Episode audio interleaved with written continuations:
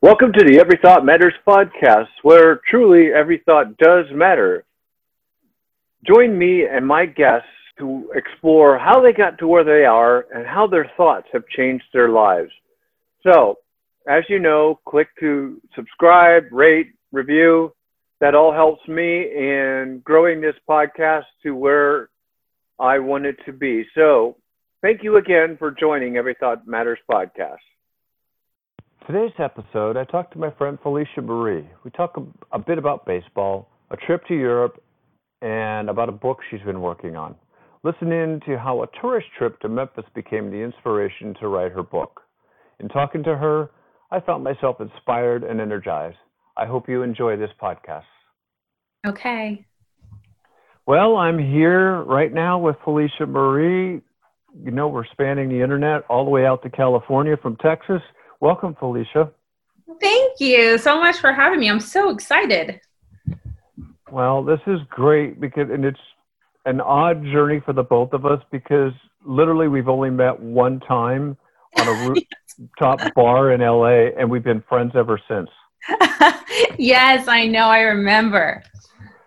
The yeah, thing of the I, past that as that does not happen anymore.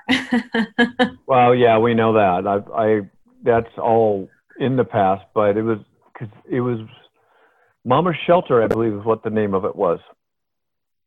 Oh, I don't. I don't even remember. I actually. I don't. try to remember that. I'm not sure why, but it, we ended up just everybody else was talking, and we just end up talking about baseball, your kids, and all this kind of stuff. And I found out you're like the only Angels fan I know. like, well, I don't. I don't really know if I consider myself a total Angels fan. I will just say I'm a baseball fan and I don't discriminate really on um, like teams. I would say that. Well, I did a little trolling on you and like you like the Yankees, which I don't know. I'm I, if I'd have known that before I hit the record button, I might not have hit the record button. yeah, if you talk to my son, he's a Mariners fan, and when everyone, when people ask him, you know, who's your favorite team? And he says Mariners. They're like Mariners. Why? He goes, yeah, you know, I'm, I was born in Seattle, so I love the Mariners. I just like baseball, you know, even if it's like, you know, watching my son play, baseball is just yeah. such a good sport. It really puts me in the best mood. It does for me as well. Like October is like my favorite month and with playoff baseball, no matter whether or not my Red Sox are in or not, I don't care. Like this year they they were crappy, but I still love the baseball playoffs, even with a 60 game season. Yeah. So it does something for me as well. And I knew we had that in common. And I just thought, I do. I'm the same way. I love baseball. It's, I live now in a little tiny town called Rockport, which is right by Corpus Christi. They have a double A affiliate of the Astros. And I just want to go down there and, you know, when all this crap is over, I just want to go down there and watch, you know, minor league baseball for crying out loud. Yeah, yeah. That sounds lovely. It does, doesn't it? So how are things out in California? Um, you know, California is um I think I think California is kind of going through its own um yeah. it's like how yeah. do you even put into words? Right. I know. Yeah. Um, you know, it's but, divided. I would say that. yeah, and uh, you know, I I go back to with all of this. To, I don't know what the right word is, but there's a word that the Japanese have. Basically, it's a process where a, if like a base cr- cracks, mm-hmm. they glue it back together with gold and it becomes something more valuable. And I think that's what we all are going through. And I think that, you know, at least, you know me, I'm such an optimist that I just think that's what's going to happen with all of this. And I'm happy about that. And I know the great city of California will, will get through this because they always do. And Texas will get through it. Everybody will. It's just the growing pains that we're going through right now with this are hard, but and it's funny because you said it's hard to put words in there yet that is one of the reasons why i wanted you on my podcast is because you have got a book that's coming it's not out yet and it's not done yet, but you have been writing a book for how long? And tell us about that. Okay. So, um, well, I will, I'll start kind of a little bit from the beginning. So I used to be an actor and, um, I was, I always kind of love the, um, the idea of storytelling. And, um, I had went back to school right to get my degree in public relations and communications. And i'm doing a minor actually in creative writing. And what started off as just kind of like a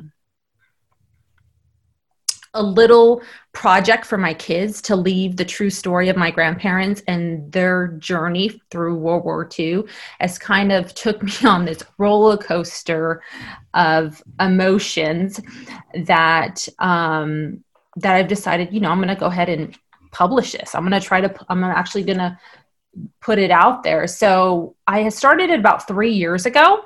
I actually went through boxes and interviewed my whole family about my grandparents' story. They have a great story. They met during World War II. She came over as a war bride, but it wasn't that fairy tale story, and I didn't want it to be lost so I went to um, Italy and I kind of retraced my grandmother's step. But I mean, I didn't just go to Italy. I went to France. I went to Normandy where D Day happened. I mean, I went everywhere trying to kind of really get a sense of that time.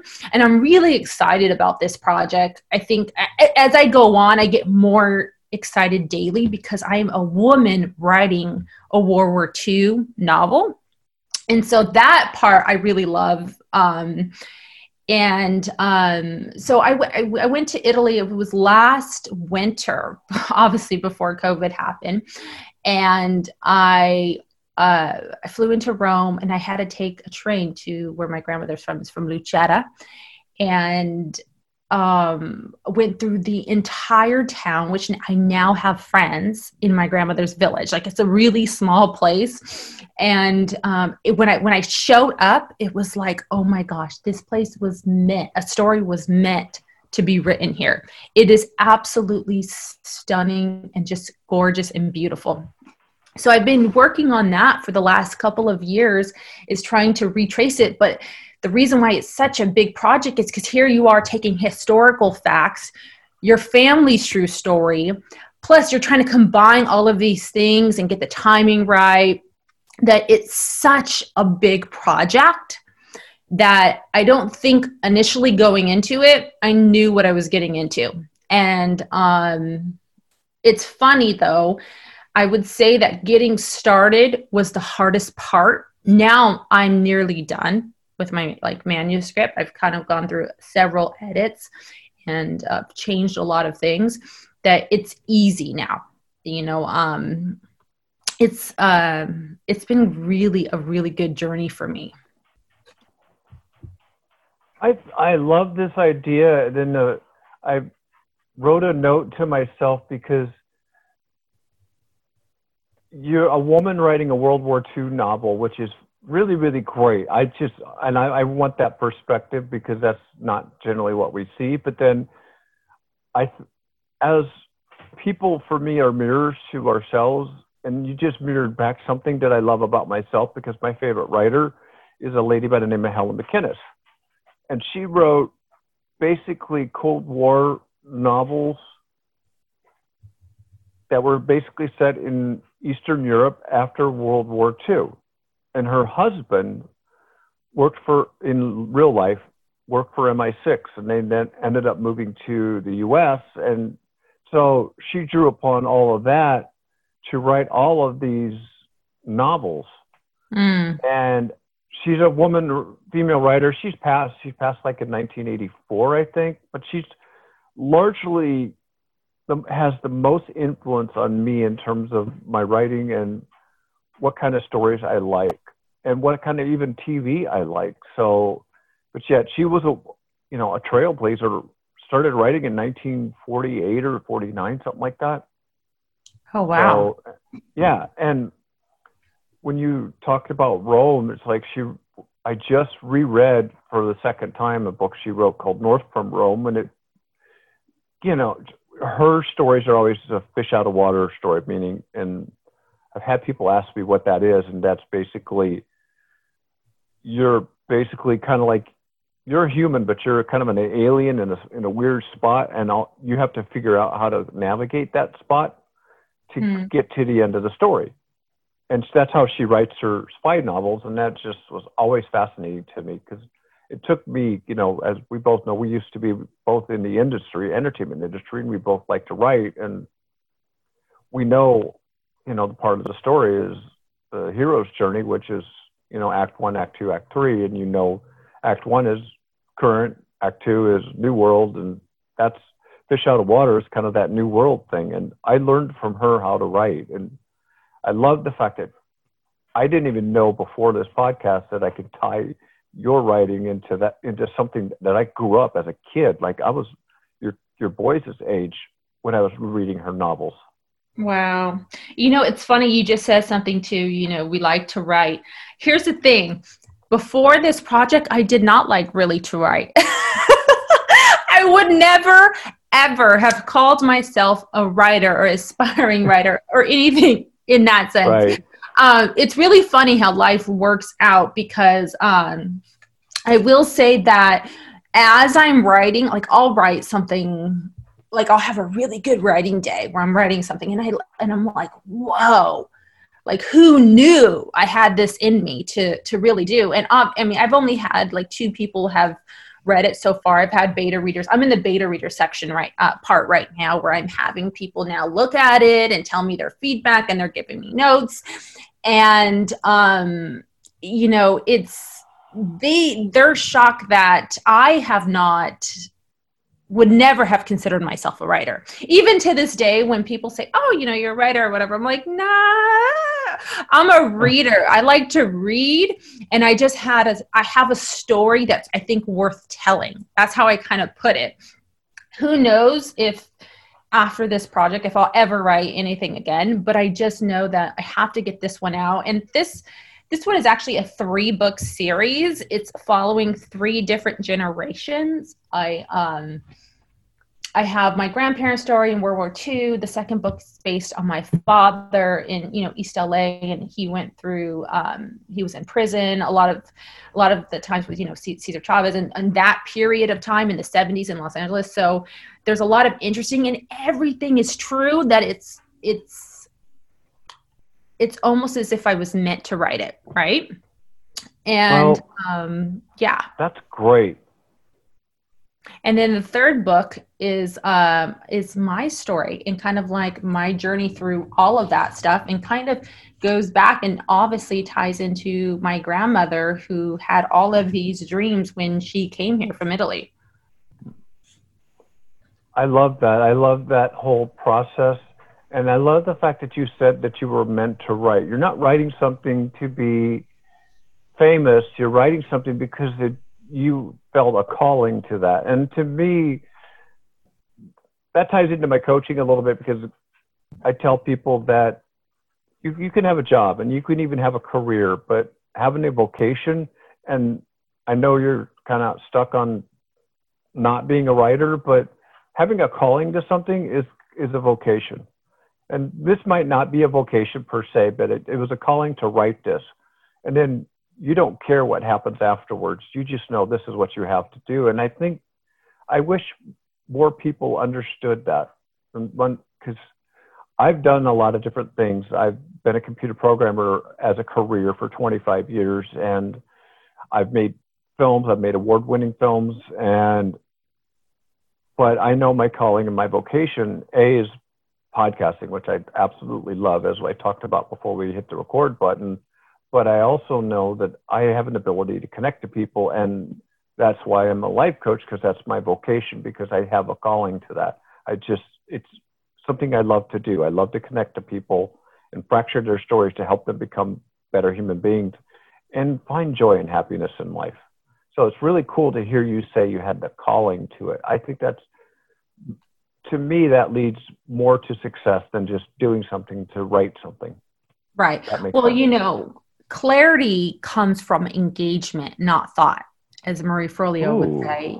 And when you are you can sit all day and kind of have this ideology of of your life and what you think that you are meant to do but once until you put the action into practice you'll never know right so Right. i've you know went through uh, you know several little career like paths in my life. I um i really have never found more grounded than um, i think obviously with writing. What will come of that? Who knows? You know what i mean? But it, it's just the the process of going through this that i'm loving because everything that happens will lead you to kind of where you need to go. So you can't have one without like the other. So before i went back to school and i'm you know finishing my degree um, which you know is crazy because my son is like 16 he's almost going to college. And but i never you know i when i got when i was younger i just you know started working. I didn't want to go to school. And so um, going back has been obviously a challenge for me but i'm so glad i did it. But before that when i had my cannoli business everything that i've done has led me kind of to this point. Had i had tried to write this story maybe 10 years ago or nothing it would have been it would have been crap. It would i wouldn't have been in the mindset that i am now to look at it and be like okay what needs to to be told? And i've just gone through such um su- like such length to get this story right that I, i'm really excited about uh, putting it out there and having people read it and just making sure that it's not lost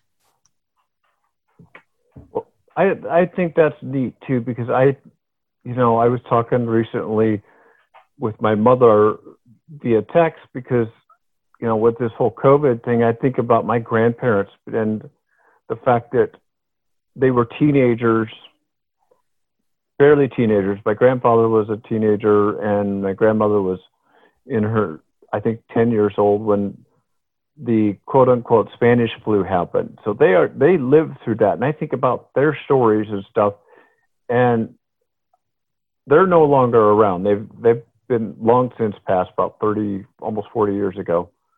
But I I think you're so special in the fact that you can actually go and talk to them and get those stories out and make sure that they're heard. And I think that's so wonderful as a writer and you didn't choose to be a writer. It, it came, the writer in you chose you, I guess.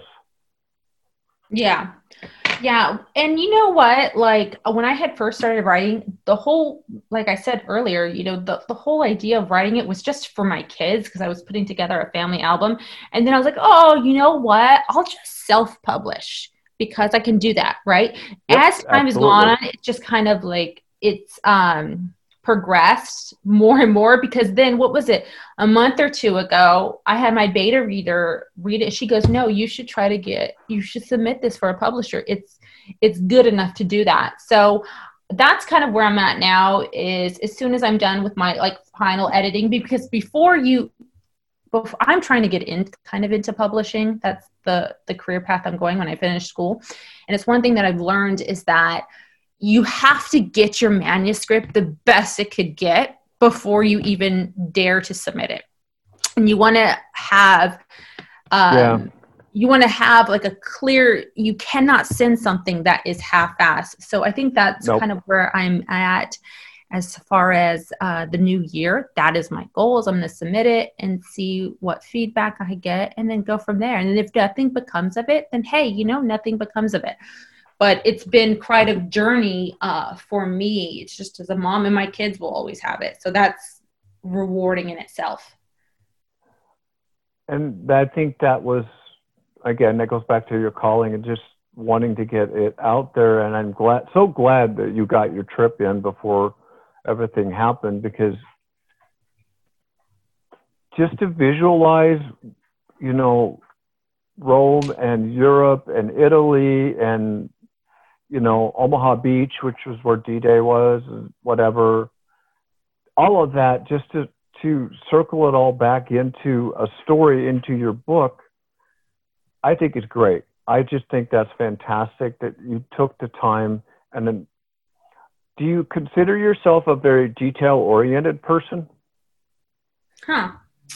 Um, yes, I, I think so. When I really think about it, obviously, because I, I took the initiative not to fake and try to write something, I actually went there. I went to places in Europe that I really didn't need to go because they weren't like they didn't have anything to do with the book. But I wanted to get all the details I can. I really wanted to understand the time. There was like, you know, just uh, when I was driving from Paris to uh, Normandy, there's a lot of villages that in between there are still complete ruins from World War II that they have not um, tried to repair and they left it. There's actually one cathedral that's there that half of the front of it is like ripped off and they never wow. fixed it they never replaced it and it was very like it puts things into perspective like europe is such a magical place in in its own but when you start to look at the history and things that have really happened there it's different mm-hmm. than just watching you know band of brothers or, or a movie and you know that hollywood puts out. You actually could feel it. You could feel feel the um the energy in these places. And i had went alone.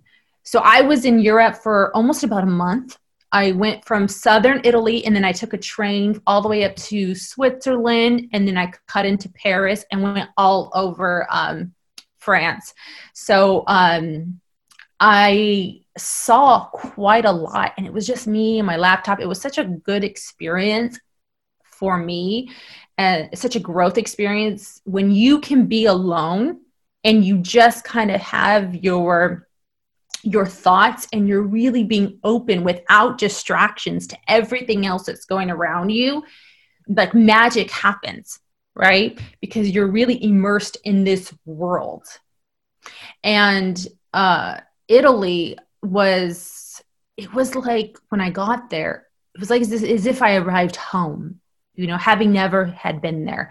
And it I can't really describe it to you. Um it was just a feeling that I had, especially when I went to my grandmother's village. I felt as if I was followed and she was there and it was I mean, you can kind of just see it for that time um, Europe is just a magical place like that. It's one of my favorite. I mean, the, I love, love, love going to Europe. I've been to Europe quite a few times. It was I've been to Italy in that part of the town only once, but it's um, I mean, stories are just meant to take place there. I love that you think it's magical, and I I've never been to Europe. It's my bucket list thing, and Italy is definitely my bucket list uh, destination for I just I honestly gosh wants to go there just to so because I know part of my coaching practice is about energy and vibration and I know there's a di- uh, Europe has a different vibration to it I because I can remember you know I've never been there but I remember when I flew to Los Angeles after in 2014 after I lost my job and I was looking for an apartment I just felt the energy the minute I got off that plane. There's a different oh, energy oh, yeah. in LA. It's just it's very palpable and you can't put words to it. You just know it. And it sounds like Europe has that same kind not an LA energy, but it has an energy about it that it's like the past is speaking to you through, you know, that church that had part of its front blown off. There's right. something that it's telling you and you can't I'm sorry you can't put words into that because I don't think you should. I think you just immerse That's yourself why, in. Yeah, and you know what? That's why I tell my kids, you know, before you get married, before you do all these things, like you have to you have to travel because there is something that happens when you travel. Like I'm a huge travel. I've actually been quite a lot of few places, and um, when I come back to LA, I have to tell you, it's quite depressing. As lovely as LA is, LA is mm-hmm. all about trying to get 10 steps ahead and who do I need to do this and that. There's no like, um, there's no, there's no sense of empathy from others. Everyone's kind of, you know, self absorbed. Not everyone, but I'm saying the majority of that's how I kind Right. of feel. Like, you know, even on the freeway, everywhere, everybody has a place to go. Where in Europe, you know, you're sitting there and you're having dinner, you could be there for three hours or four hours just enjoying life. You know, you don't really necessarily need to drive, you can walk. And there's so many things to, to see. Um, when I get back to LA, it's actually quite depressing because you're, you know, you appreciate coffee and food and all these things when you're, especially and when you're in Europe, but um, I mean, other countries too, you know, like I love Costa Rica.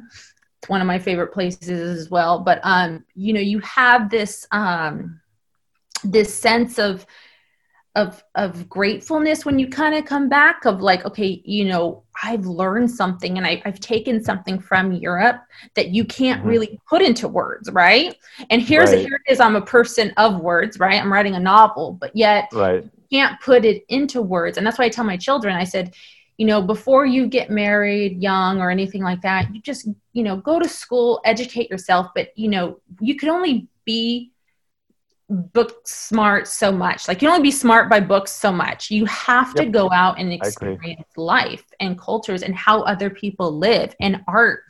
Um and so that's why i think europe is just i mean it's such a, a magical place and so many people like going there is for that reason is you get to kind of leave all this behind. And there's a difference there's the we factor in europe versus an i factor. Like in california it's all about like people what what is how's this going to work out for me? What what is this Right. going to do for me? Versus in europe like you know i have a girlfriend who um lives in spain. I met her in london when i backpacked there probably about five years ago and she's moved to switzerland. She's moved all over and now she lives in spain. And we were talking about kind of the coronavirus when this all happened. And she was like wait what? You can still go to the grocery store and get one item? You can still uh, go through the drive-through and get a hamburger or whatever? And they can't do that there. They, there was a lady her next door neighbor who walked too far with her dog outside and was written up for i think it was like 1500 euros Mhm. because she went across uh, the path of what she was not supposed to do. There's so much like freedom here that people don't realize that they have, but they think that they're that they don't. So um, it kind of just puts things into perspective, you know, that Europe is a place where people that they, they just really think about other people. How is this going to affect us collectively, right? Because it's not just me. Like it's not always about me. It's about us. Right.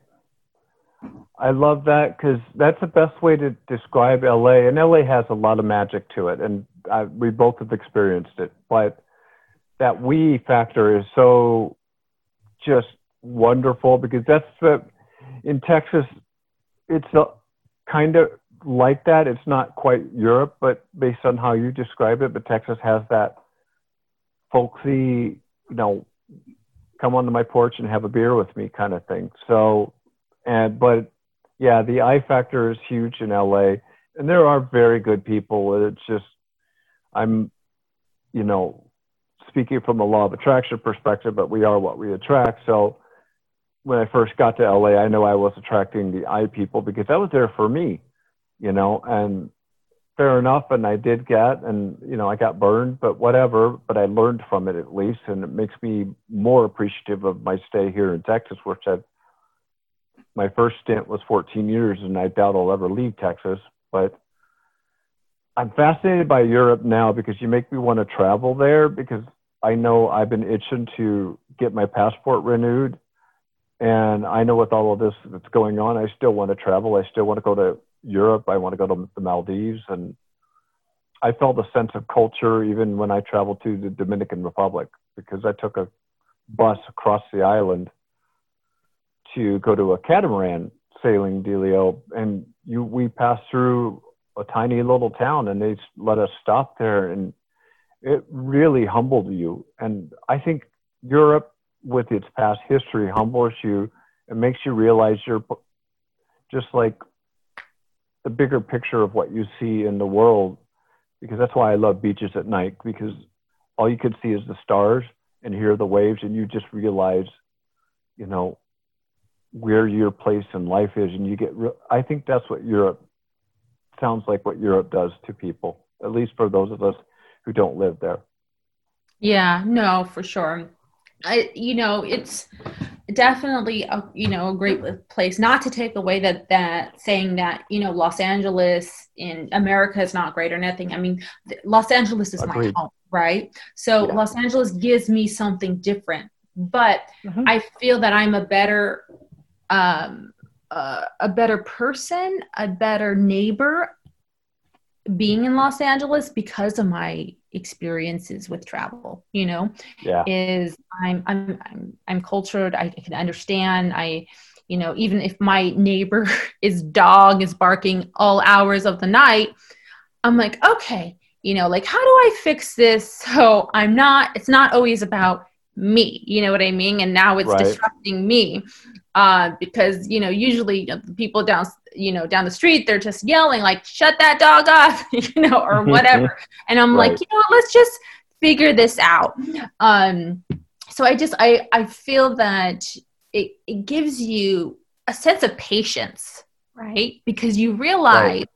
that life doesn't have to be such a big rush or life doesn't have to be so um so self-centered right? Because nope. initially, especially when you're young, you think, oh, I got to do this. This is all about me, and I got to figure this out, and this got to figure it out, and whatever. And um, you you stop and you slow down, and you realize, yeah, you know, certain things are important, certain things are not important, right? right. And um, I mean, this is why I just love books too you know is not even just traveling but even when you read you're taken to another place. It, there's right. something that you can get out of books that you you'll never be able to get out of a movie. No matter how That's hard they try right. um, it'll just never happen. Literature is one of those things that will never be um, can never be uh, altered or changed. It'll always be there and it'll always be magical. And granted, there are some great movies with great effects and great stories. And it's nice to see sometimes your novels, when they're adapted into films, come to life. But um, I mean, just reading is just so important. I, I mean, I tell my kids all the time, I'm like, you've got to read. And if you don't like to read, you just haven't found the right book. New Year's resolutions are just a moment away, and achieving your goals can be hard. I know. I've been there. As a life coach, I can help. We create your goals together, getting you on a journey to living a more fulfilling and satisfying life. Head over to everythoughtmatters.com to schedule your free consultation and get a jump start on 2021. Well, one thing I wrote down at the beginning of this was just listening to you was you're a voracious reader, and I knew that about you. Uh, but the best writers are, read the most. They really do. The greatest writers out there read a lot. I've read a lot, and I don't know if I'm a good writer or a great writer or whatever, but I love that for books because, for instance, I just finished a book called The Lost Man. It's a novel uh, by, I think, Jane Harper. And mm. literally, it's about it's a family in the middle of the outback the Australian outback.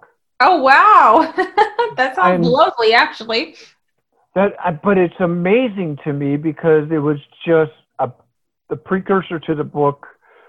Uh, she wrote, and she's an Australian writer, and she wrote a book called The Dry, which was largely successful. That's going to be made into a movie, and it's about the Australian outback. But this was just, I don't know if you've ever watched a TV series on Netflix called Bloodline, but it's kind of like that but in the Australian outback, mm-hmm. with all of the precariousness of the, your nearest neighbor is, you know, so many kilometers away, and I got to use my imagination to visualize that. I didn't need a screen. I didn't need actors. I didn't need sets and lighting and all that stuff for me to just immerse myself into that world. And it was, it just, it honestly was hard to put down, and it just gave me a sense of perspective of what the Australian outback it would be like. Yeah. Even in the beginning, in the beginning of the book, there's a little map showing you where they're at and how far everything is. It's like Wow, just yeah. you know, little sketch, and that's I love that though. I love that for books because I've I read more novels than I do nonfiction, but because I just like to get out of my head and go into that that other little world and let, like I'm still remembering North from Rome by Helen MacInnes because every time you talk about Europe, I think about how she wrote about these long and winding roads in Rome, Yeah. literally in the Yeah. hilltops. Just the way she described it, I just could visualize it, and that's what books do for us that movies can never do because they cannot spark that imagination, and I love it. And I'm the best writers are the best readers, and I, Yeah. I that's great. Well, I read about like a book a week. So that's what I'm averaging now. Uh, when I was not in school, I would probably read about three books a week. Uh, I'm a pretty fast reader. I if it's a good book, I could read it in one like one sitting. I, I'll sit and I'll fly through it. If Oh, yeah. You know if it's a little you know too wordy for me, I will finish it. I'm not one of those that ever gives up on a book ever, but um, it'll take me it'll take me a little bit longer.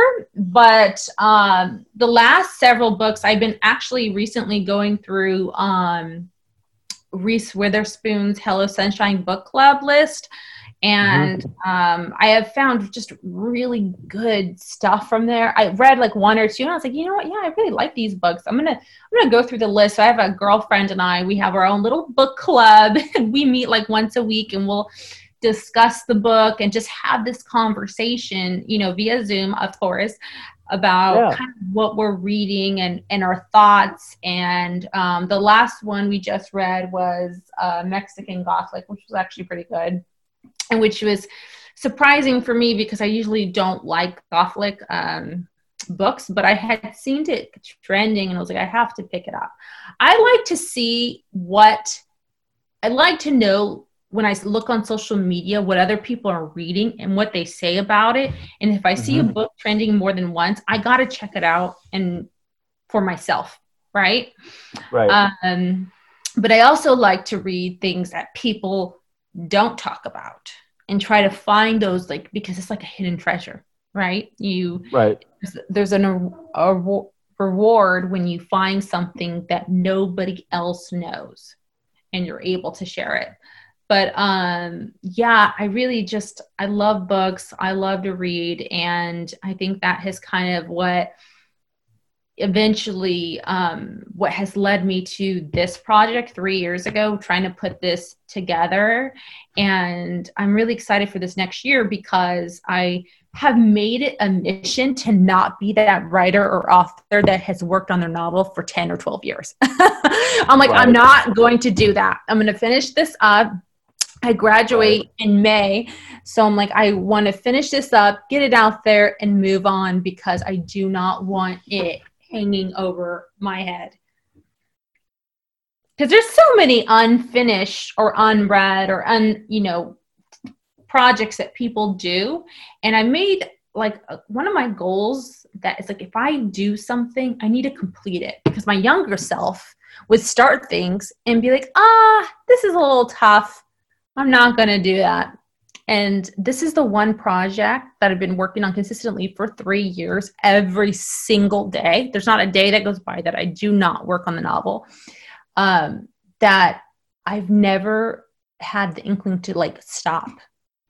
Like each time it's like oh i wish i had more time in the day you know to to work on this um but it's the one thing that i've i've worked on in my life that has never that has not bored it's i've not been bored with it and i think that's a good sign right is the fact that if i'm not getting bored with it and i'm getting more and more invested in it that's a good thing That's a very good thing, actually. That just tells me you're on the right path.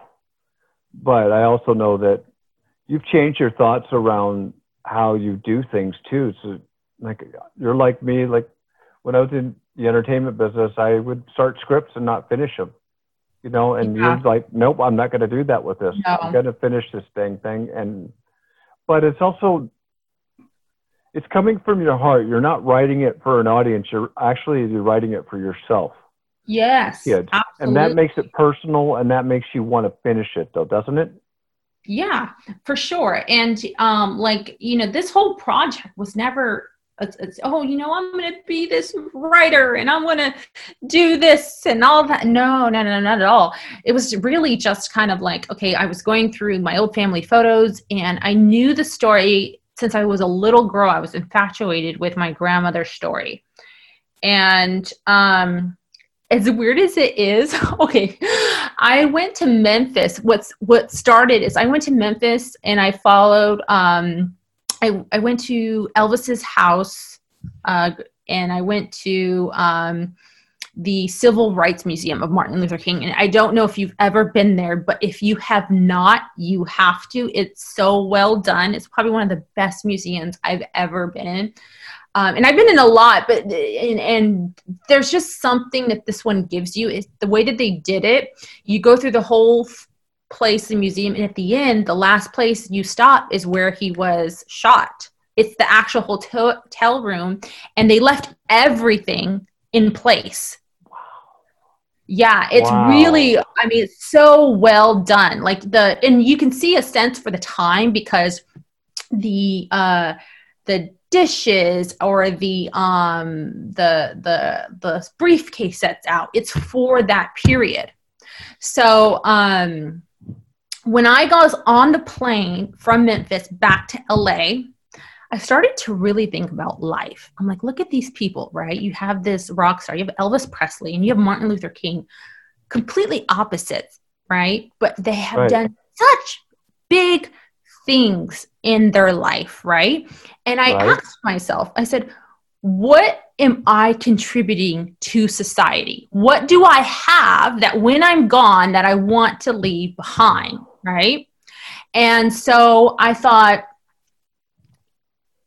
my grandmother and this story like i feel like i'm and it's weird as it is and it's cliche it wasn't even a, like a thought like oh i'm gonna sit down i'm gonna write this on the plane i said i'm gonna start a novel. I'm gonna start writing this book for um uh for uh my kids.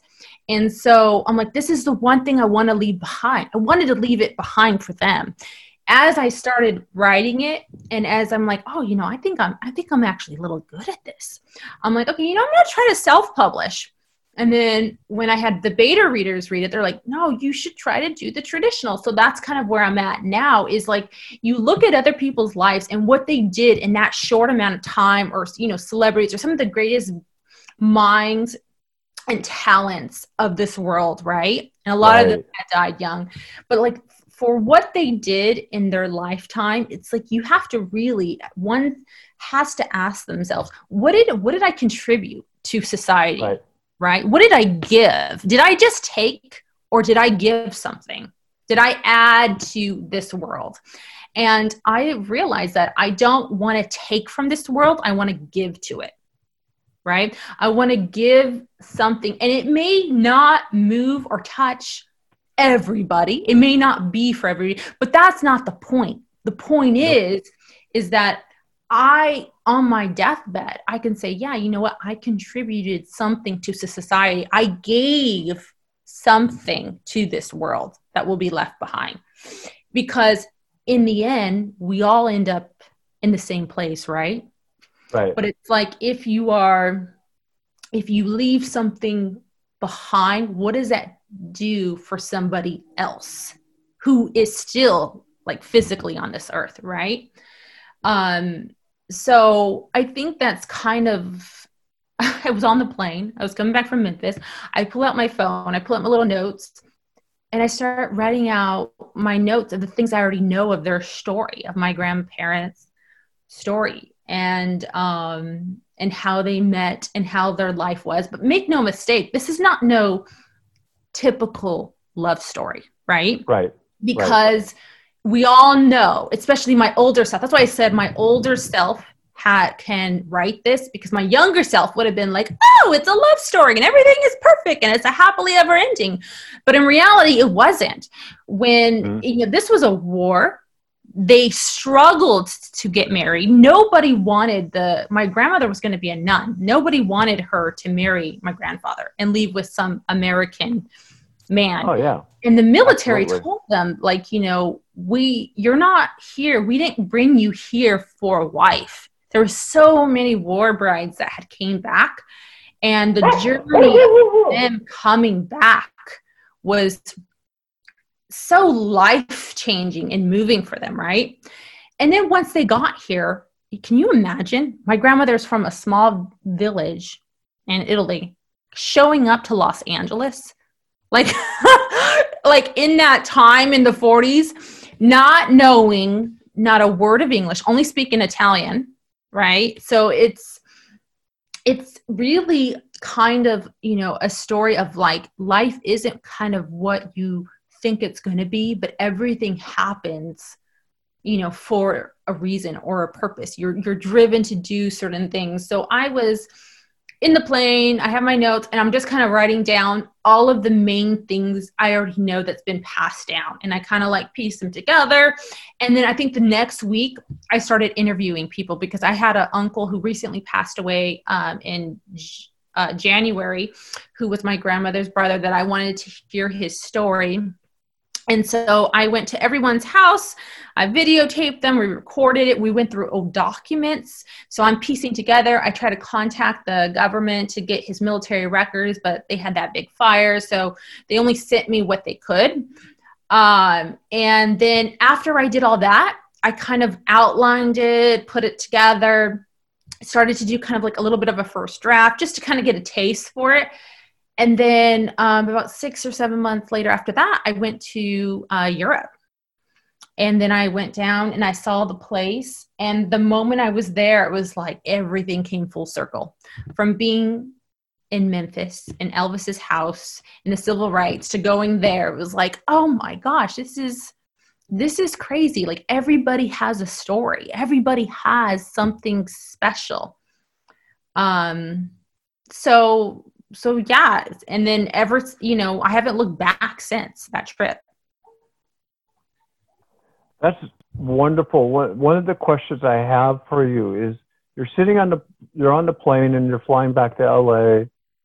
Did all of a sudden that thought just come to you? You weren't like trying to figure out a way to materialize this. It just came to you. Oh, right? yes absolutely 'Cause what i said was the question i asked myself was what do i have to contribute to society? That was what i had. That was the question i asked myself. Not that oh i want to be a writer oh i want to write a book or what do i what do i have? What do i want to leave behind essentially? Like what do i want to leave my kids? Because i was thinking i wasn't thinking about life on that plane. I was thinking about death right? In because they they both died you know elvis died in the non-conventional way and so did martin luther. That was the common thread that i had found in the theme of that trip between the both of them right? Is that the both the way that they died. So i was not thinking about life or ambition or success. I was thinking about death.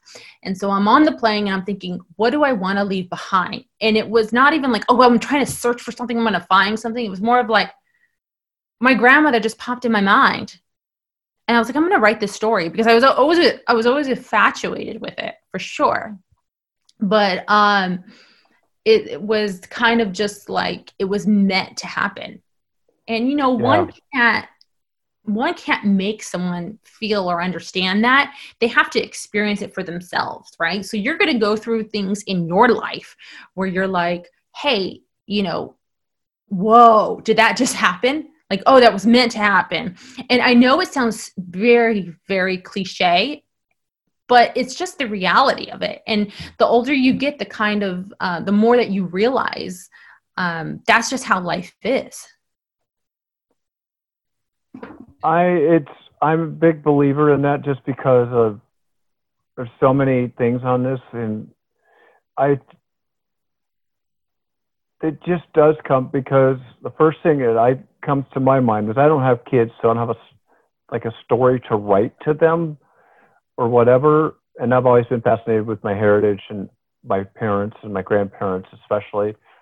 And I don't know much about my father's family at all. I don't even know, you know, how old my grandfather was, or I know a little bit about my grandmother. And I don't have kids to pass my stuff to, but I also think about the same way you thought about on that plane was what what am I going to leave behind? I think about that a lot, and I've just turned 56 a couple weeks ago, and it's that's just at this age that really weighs on your mind. It's like what you know, I'm closer to 100 than I am, you know, 25 or whatever, and it's just like, wow. You think about what you're going to leave behind, and I think about that a lot, and that's obviously why I chose where I'm at because I know I could probably go and do the entertainment thing, or I could go back to computer programming and be largely unsatisfied and have a nice little retirement and, you know, White House picket fence, two kids in the backyard, or whatever.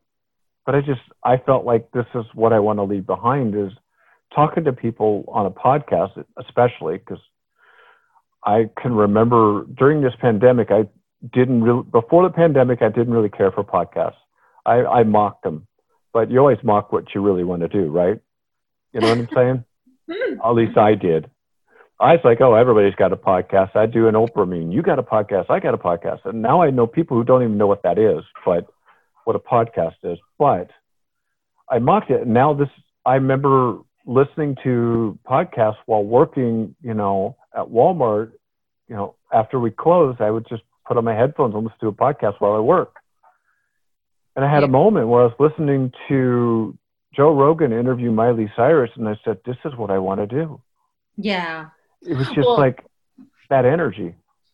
Well, it's you know, communication is such a big thing. I mean, coming from the communications major right here, yeah, true. Good point. I'm but um, communication and conversation. The reason I feel that the reason why podcasts are so successful is because people tend not to talk anymore. We're in this technological world where everything is on social media that we lose kind of sight of that human interaction and conversation is so important because conversation is how one evolves right? Because you learn you're you're talking and you're sharing ideas and you're sharing um, experiences with one another. So yeah i mean i think it's great that you kind of uh, found your calling and it makes sense. It completely makes sense especially when i met you you were really you know engaging and talking and you like to talk. So yeah this it's great it's fun, and I've got my bucket list of people I want on, and I'm trying to get this going. And learning how to talk to people while the you know the red light is on is interesting to me. But it's like today, this has been like ridiculously easy. But you're a communications major, so maybe that's why you're making it easy for me. yes.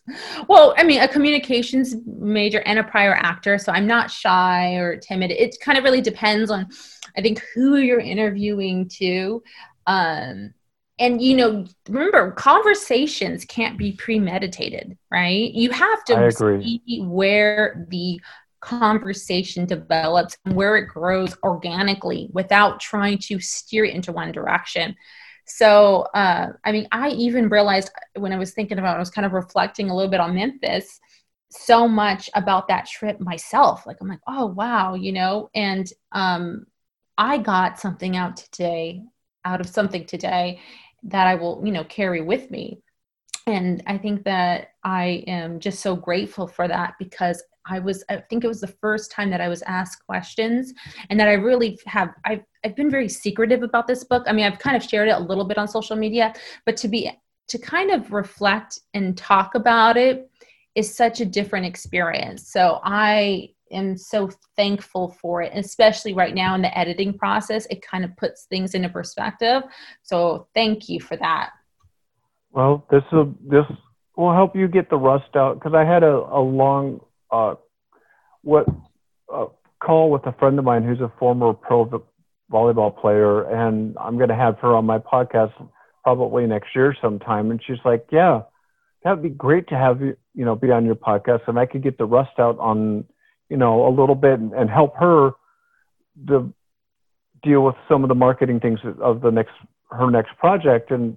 I'm trying to do that for a lot of other people. Just, I'm here to help promote you, but also help understand you because the more I understand you and your thought process, it helps me understand and reflect back to me. Like, I didn't know before talking to you that, like, you know, we had that common thing in common being, you know, I love my first favorite writer of all time is a female writer who wrote post World War II novels. And boom, what are you doing? Hello. I did, I didn't connect those dots at all. And I knew the, a little bit of the backstory of the book because we had talked about it on occasion. And I'm really Yeah. proud of you for pushing through this. And you're going to graduate in May. But yes.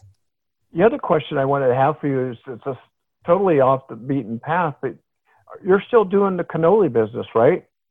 Um, well, not really. I mean, COVID shut me down um in March. We did so I have contracts with uh the Greek Theater and um Dignity Sports Park. And I think we did like maybe one or two soccer games. The Greek hadn't even started. And they shut us down. And what started was going to be a month off and then two months off to now we were shut down all year. And so I kind of already knew that, hey, I was going to get my degree. I wanted to do something else anyways. Um, Right. I, I wasn't going to do the cannolis forever. And this kind of just pushed it, you know, like pushed it further than what I, what I, um, than what I hoped for, like as far as saying goodbye, you know?